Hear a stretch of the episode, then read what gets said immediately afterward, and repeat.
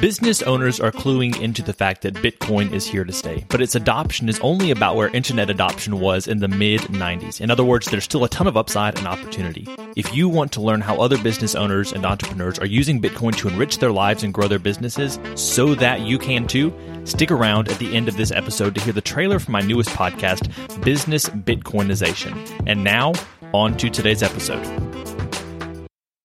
You're listening to the Life as Leadership Podcast. Are you looking for motivation and encouragement on your path to becoming a better leader? If so, you've come to the right place. Keep listening to find a community of leaders committed to learning and taking action to improve their world. The Life as Leadership Podcast, where leaders gather to grow together. Here's your host, Josh Friedeman. Hey everyone, today we're going to hear from someone who is leading the way in environmental care through an organization called Blessed Earth. Joining me this week to listen to and discuss this interview are my friends and fellow leaders, Jake Sullivan and Michelle Mahalko. So today we're talking about the environment, and I want to start off with this question What was a moment in your life that either shaped your view of the environment or showed you the value and beauty of nature? Michelle, how about you?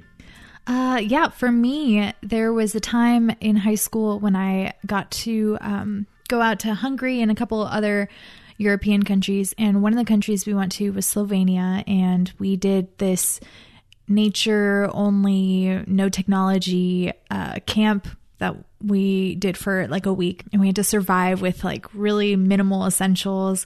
Um, but I just remember one of those days we spent three hours and we had to find a place by ourselves. And it was near this river. Actually, the river was in the Prince Caspian movie during one of the battle scenes. Okay. Uh, and this icy blue water, it was just beautiful. And uh, just just got to sit there for three hours reflecting on nature and, you know, as a Christian, also reflecting on how great God is in his creation. Jake, how about you?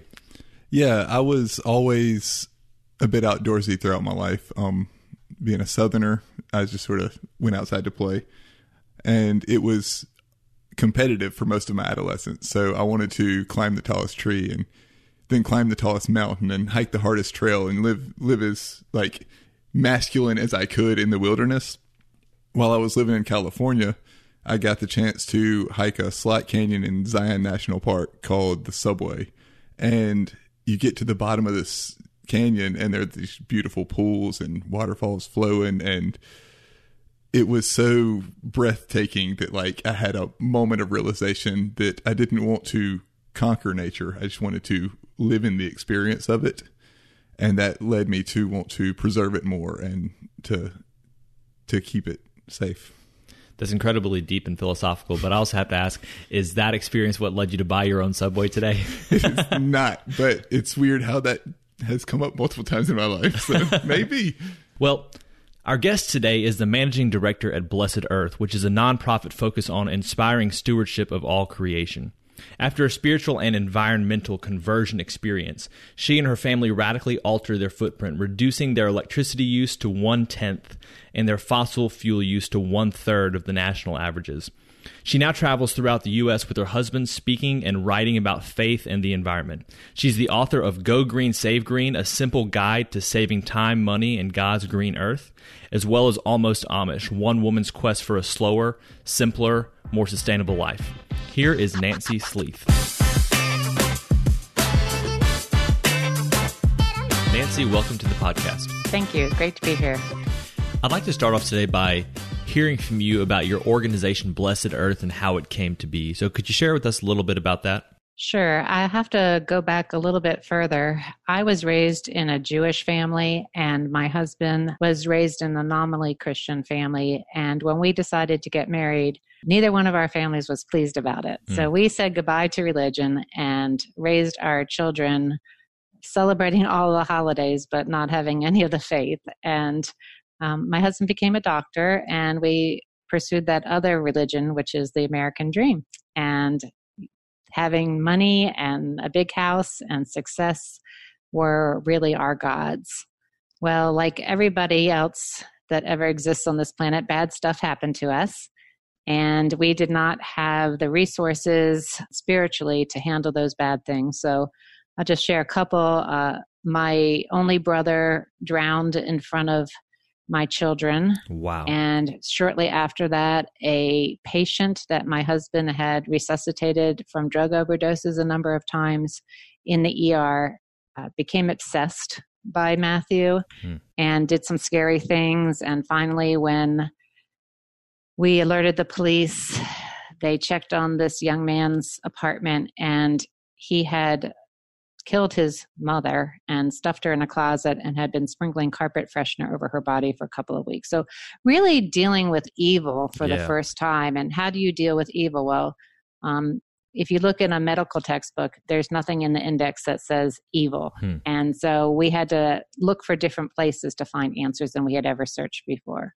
And so we uh, began reading some of the world's great sacred texts, the Ramayana, the Bhagavad Gita. But eventually, on a slow Sunday morning in the emergency room, my husband picked up a Bible and he said, Hmm, we have thousands of books in our home library, but we don't have a single Bible. And I'm kind of curious what it has to say.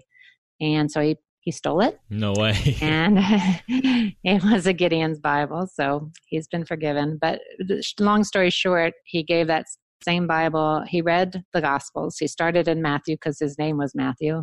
Um, we wouldn't be here if uh, his parents had named him Numbers. But um, he read not Matthew, encountered Jesus for the first time, and became a follower. Jesus was unlike any other person or God that he had ever encountered in all of his his reading. And he gave that same book to our son, who was about twelve or thirteen at the time. Um, then he gave him Mere Christianity, and that sealed the deal for Clark. And I'm from that stubborn, stiff necked people, so it took me a little bit longer, but we had started uh, going to church on Sundays, and I was just humoring my husband. Um, I don't like confrontation, but he had also given me a audio recording of Oral Roberts reading the New Testament with commentary. And so on my Sunday afternoons after church, I would take this little hike up a mountain and listen to Oral Roberts read the New Testament to me. And one Sunday I went a little later than I should have, got back um, coming down the mountain through the rain. It was getting dark. And Jesus came beside me and told me that he would never leave me, and he never has. And then shortly after my conversion, my daughter came along. So then we were all on the same page. And that's finally, I'm going to ask, answer your question. Uh, how, did, how did Blessed Earth come about? Well, um, we felt called to uh, live a different lifestyle than we had been living. And um, one of the things that became pretty clear to us is that we were consuming too much of the, the world's resources, uh, an unfair proportion of the world's resources. And so we made some dramatic changes in our life. Um, my husband wrote a book called Serve God, Save the Planet. And he started to get hundreds of speaking requests. And so we began our ministry, Blessed Earth, so that we could say yes to churches that didn't have any money to pay us, but that we could get there anyway. So that's that's the beginning of it. Now, as I hear your story, I don't immediately hear anything about the environment in your spiritual experience. What was it that drew your attention to the environment specifically? Thanks for asking that, Josh. So, shortly after those bad things happened to us, we went on a vacation to a island off the coast of Florida. Uh, we were living in Maine at the time. Um, we we had a big, beautiful house on the coast of Maine, and uh, in the wintertime, it gets very, very cold, and they close the schools for uh, about ten days in February. So we usually went down to Florida, and um, we had put the kids to bed, and we were sitting out on a balcony, my husband and I, and for I know now it was the Lord who led me to ask a couple of questions, but um, at the time I wasn't a believer, and I just said to him, "What do you think is the biggest problem facing the world today?" Hmm. And he thought about it for a minute, and he said, "the The earth is dying." He said, you know, AIDS is terrible and poverty and greed and all those other things. But if we don't have a platform to play out those things, then um, that's probably the biggest problem. And he said, you know, there's no elms left on Elm Street, no caribou in Caribou, Maine, et cetera, et cetera. And so I listened to him and I thought, well, he's right. I, I get what he's saying. But then I said, okay, well, if the world is dying and we just put our kids to bed, we care about the future, what are we going to do about it? And he didn't have an answer for me immediately, but that's when we began um, really thinking about our stewardship responsibilities as uh, people that were just beginning to look at the Bible and understanding what our role was in terms of loving others as Jesus commands us to do. Um, how was our consumption impacting others? And so that's how the journey began. Well, thanks for sharing that. Now, this is a leadership podcast. Oftentimes, people see a problem but don't do anything about it. Leaders are those people that see a problem and actually take action. So, what was it that caused you to take action with this problem that you saw? Well, I would say the motivating factor was our newfound faith in Jesus. And we did not see a lot being done in the church and yet, when we read the Bible from Genesis to Revelation, God is very clear about our stewardship responsibilities, that He reveals Himself through the living Word, which is something I love and can never get enough of, but He also reveals Himself through the world. And when people are not caring for His gift of the beautiful world that He created, we are doing a disservice to future generations. Yeah. And so, just out of respect for the Lord and respect for my children and my children's children's children, I wanted to be part of passing on the world in as good a shape or or better condition than I found it. And so I just truly felt a deep seated calling to share this message with the church and, in particular, the evangelical church, where that message was not being heard from the pulpit very often. And it's really just a Genesis 2:15 responsibility to tend and protect the planet. It's the first job description that humanity was given and we were not doing a very good job of it. So you see this problem, you start doing something about it. What is it that you do to actually encourage other people to take action as well? Because it's one thing to see the problem, but then as a leader, you need to call others to come alongside you in your vision to take part in what you're doing. The very first thing you have to do is look in the mirror and say, instead of pointing my finger at other people and for pointing out where maybe they aren't helping with this problem. What can I do first about my own life? And so that's where Matthew 7 comes in, where it says, Judge not lest you be judged. Instead of worrying about the speck in your neighbor's eye, take the two by four plank out of your own eye first, and then maybe you'll be able to help your friend or your neighbor remove that speck from their eye. And so I had to really take a hard look at the plank that was in my own eye. And I would say that I had always considered myself environmentally conscious. I remember writing my first letters to our congressman uh, when I was just in middle school about recyclable bottles and things like that. So it's something that it was something I always cared about.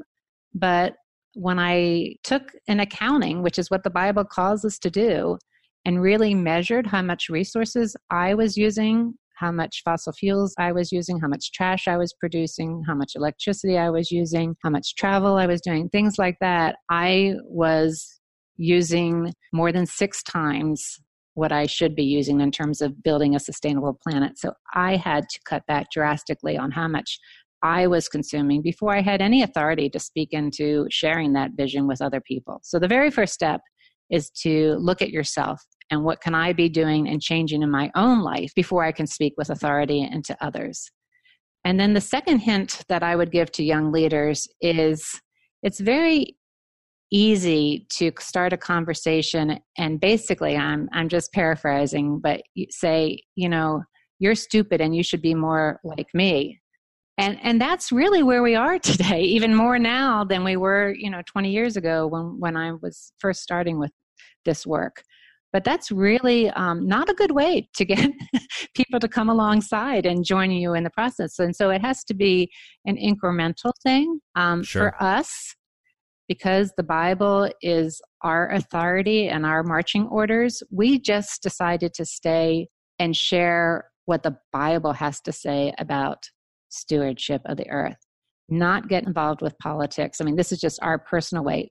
And instead, the Bible was something with our audiences that we could all agree on, that what God says is important and we should be respectful of that. And so that's how we were able to catalyze change in the audiences that we were speaking to. In other words, to be very aware of the audiences that you are working with and then think through well, what can we agree upon? What's our common ground? And then start to move forward. As you kind of just talked about, the environment can be one of those hot button issues today, as can everything else, honestly. And you've just addressed it a little bit. But besides finding common ground with your audience, do you have any other insight on how you've been able to address what can be a touchy topic for some people in a way that they can hear it and accept it? because you're really calling people out and saying what you're doing is not right. Now, you're not saying it like that, but the finding common ground piece is important. Are there any other things in addition to that to draw people into what you're doing? The main one is not to put the focus on yourself, but to put the focus on God and His glory.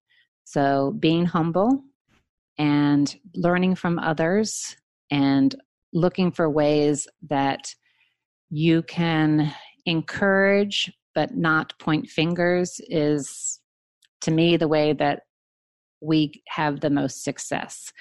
Another tip I would say is to find places where there is alignment theologically, socially, philosophically, lifestyle, whatever, and come alongside people, meet them where they are, and then work forward. So never to um, make people feel like you are shaming them or or like you said calling them out i mean you are calling them out but you're calling yourself out first and so always using yourself as an example of this is what i learned and this is where i am on this journey. I have a long way to go still. Not trying to set yourself up as this high standard but to say i i want to be your friend and i want to come alongside of you in terms of organizations, we've worked with whole denominations, we've worked with very large organizations.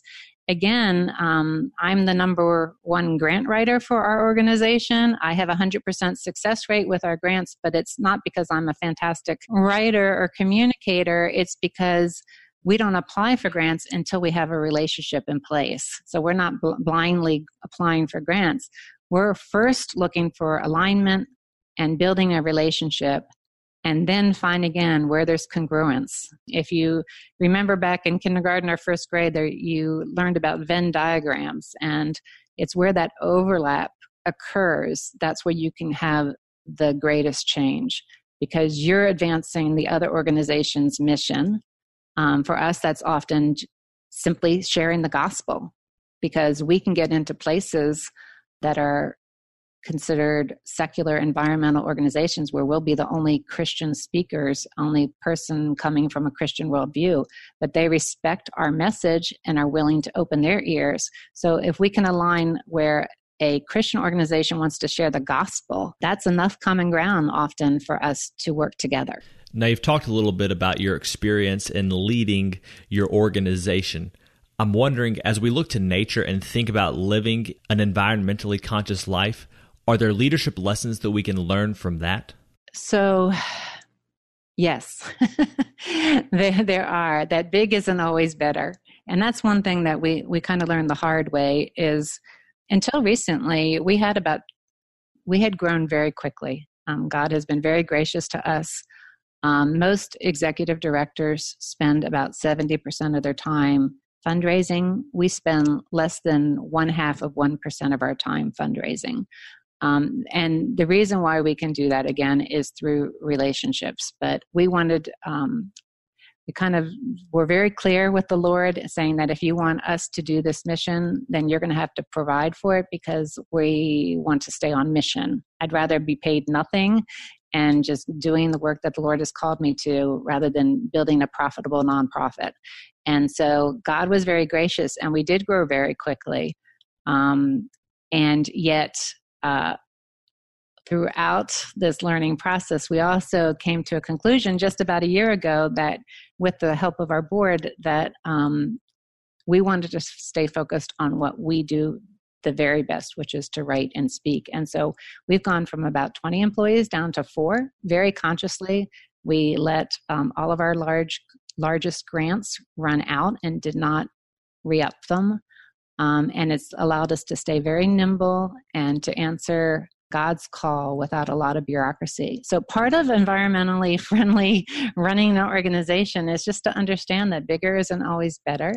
And oftentimes, just a very streamlined, efficient yeah. organization can mirror the uh, biblical principles that God has put in place for stewarding the environment as well. That's a great point. And sometimes the reasons that you make those decisions to go smaller and scale down are not just because of the environment, but because they make sense for a lot of different reasons. And that's one thing that I think is so valuable about your book, Go Green, Save Green. You give examples of how you can be environmentally friendly and also help yourself, which is always kind of nice, right? Do you have any tips on how young people, especially, can think about how to set up their lives so that they can optimize their finances and also help the earth at the same time? Josh, that's a great question. And it's a huge question, but I'll, I'll, hone in on a couple of things. Uh, one is just not to get on that treadmill. You, as a 20 something year old, probably don't have a whole lot of material possessions. And once you get on the treadmill of wanting more, bigger, et cetera, et cetera, it's a treadmill that um, can never be satisfied.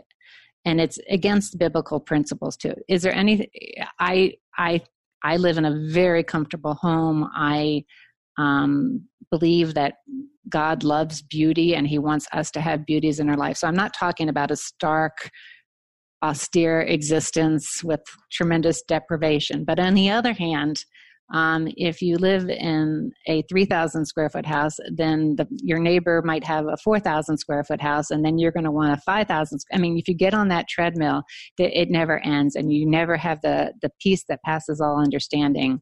Um, so that's probably my number one tip. The second would be to stay out of debt the best that you can, because uh, staying out of debt allows you to answer God's call. And I'll just use my own children as an example our our son felt very clear calling when he became a Christian. Shortly after he became a Christian, when he was about 15 years old, to uh, serve as a medical doctor in the mission field. And so, when he was in college, he would not have a relationship with a woman unless she felt an independent call to be in the missionary field as well. So that's starting very young. So are we aligned in terms of God's calling in our life.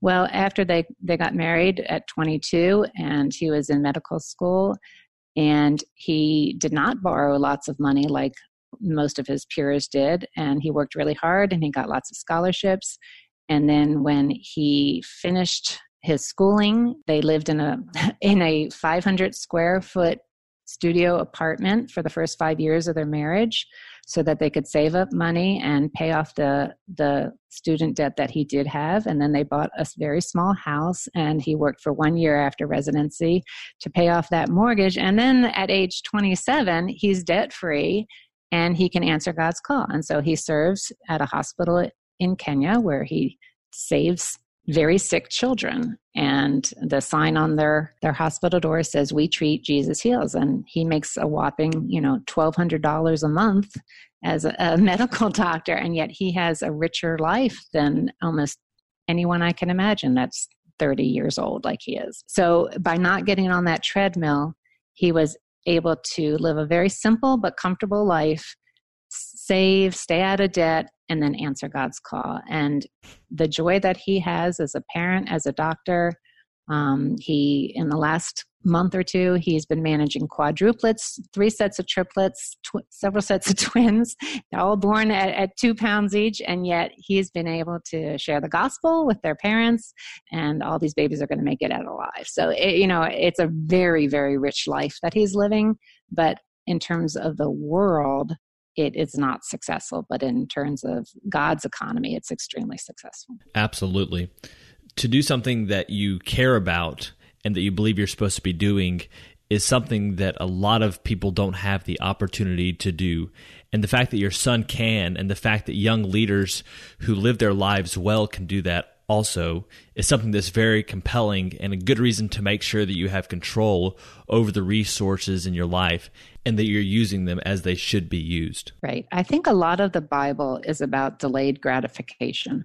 And this is something that God has revealed to me only in the last year or two.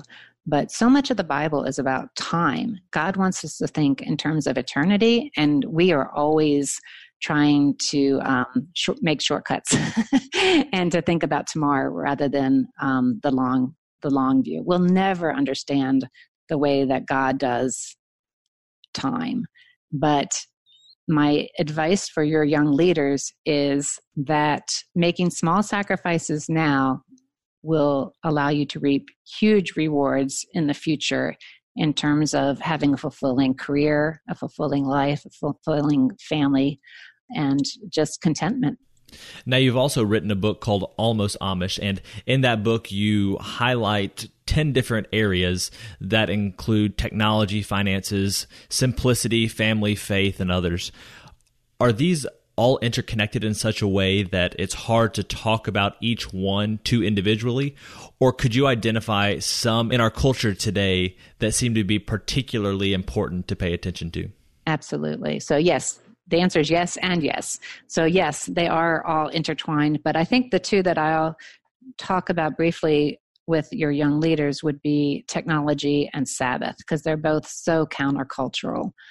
Uh, I'll start with Sabbath. Um, that uh, the world wants us to go 24 7, and God says that we should take one full day each week and dedicate it to renewing our relationships with family, friends, and God.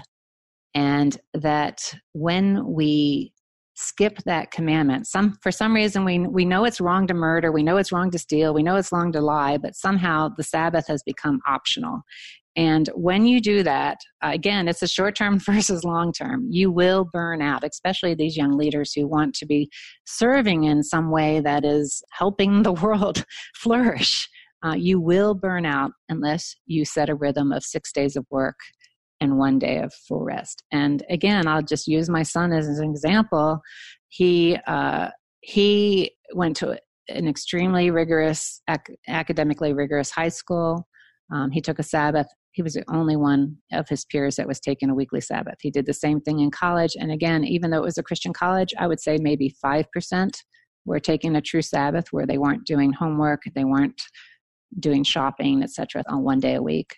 Um, he did it all through medical school and graduated first in his class. He did it all through residency, even though they were expected to work 80 hours a week, and that didn't count paperwork that you bring home. He still kept one day a week as a Sabbath. And that's why he is able to serve in Kenya now because he renews himself not on his own power, but on the Lord's power every single week. And I just have a, a small example with my daughter in law. Um, she was in PA school, and it was the end of PA school. So you have all these cumulative exams for two and a half years of everything that you've learned. And I said, Val, how are you doing? And she said, Mom, I'm doing fine. And I said, No, really, Val, I've been to grad school. I know how demanding the end of this time can be with projects to turn in and exam, cumulative exams to take. Um, really, how are you doing? She said, Mom, I've had the Sabbath. The rest of my friends are running around, tearing their hair out, you know, not sleeping, anxiety off the charts, but I've had the Sabbath all along, so I'm really okay. And it was a good reminder that God's rhythm, God's plans, God's gift to us is better than we can imagine. It's better than anything we can come up with ourselves. So Sabbath is one huge one I would recommend to your your listeners and the second is to put boundaries on technology when I wrote that book, technology was overwhelming, and now it's a hundred times even more overwhelming. um, and unless we we um, put some curbs on that, again, technology is not bad. It, like uh, many good things, though, it can be used for bad. And the average school age child spends seven hours a day looking at a screen, almost eight hours a day now, looking at a screen and less than 30 minutes a week outdoors in God's creation and unstructured play. So, who are we learning from? We're learning from the world rather than God's beautiful creation. And so, unless we are countercultural and set up some boundaries where during meals we put our cell phones into a basket or on Sabbath we, we don't use technology or whatever. I'm not telling, I'm not being prescriptive here, but if you do not put controls on your technology use, it will control you. Well, Nancy, thank you so much for sharing your expertise here with us today. It's something that's so important for young leaders, and I really appreciate you sharing with us. Now, before you go, I have a few final questions that are meant to inspire us toward better leadership. So, you ready for this? Yep. Alrighty. What is some lesson, saying, or experience that continues to influence your leadership to this day? The scripture that is foremost to me is Seek ye first the kingdom of God and his righteousness, and all the rest will be added unto you. Use three descriptors to finish this sentence. A leader is. The first word that came to mind is joyful, servant hearted. I'm making that word up, but like has it. a servant's heart. hey, if Shakespeare could make up words, so can I. And the third, I would say, is authentic. What is a question that leaders should be asking either themselves or others? Am I using my gifts to glorify God? What book would you recommend to leaders? This is not a typical leadership book, but the book I would recommend is Tim Keller's Counterfeit Gods. If you could get every listener to start doing something this week to help them be a better leader, what would that thing be? To start each day in prayer. And finally, here is our arbitrary but insightful question. As a general life principle, is it better to ask why or why not? That's a great question. Definitely why not. And why do you say that? I say that because as a person of faith, I don't worry too much about the why. I trust the Lord. But I think that we, uh, our vision is too small and that we need to think a little bit bigger like God does and say, why not? Nancy, thank you for joining the show today. Where can people go to learn more about you and your work? BlessedEarth.org. All right, Nancy, thank you so much. It's been a pleasure. Thank you, Josh. The honor is mine. I hope you found today's interview valuable. We'll be back on Friday to discuss the interview and share some of our key takeaways with you. If you want to share some of your own thoughts on what you heard today, or if you want to leave other feedback for the show, email us at community at lifeasleadership.com. And if you think today's interview could be helpful to someone else who cares about becoming a better leader, go ahead and share it with them. Until next time, keep living and leading well.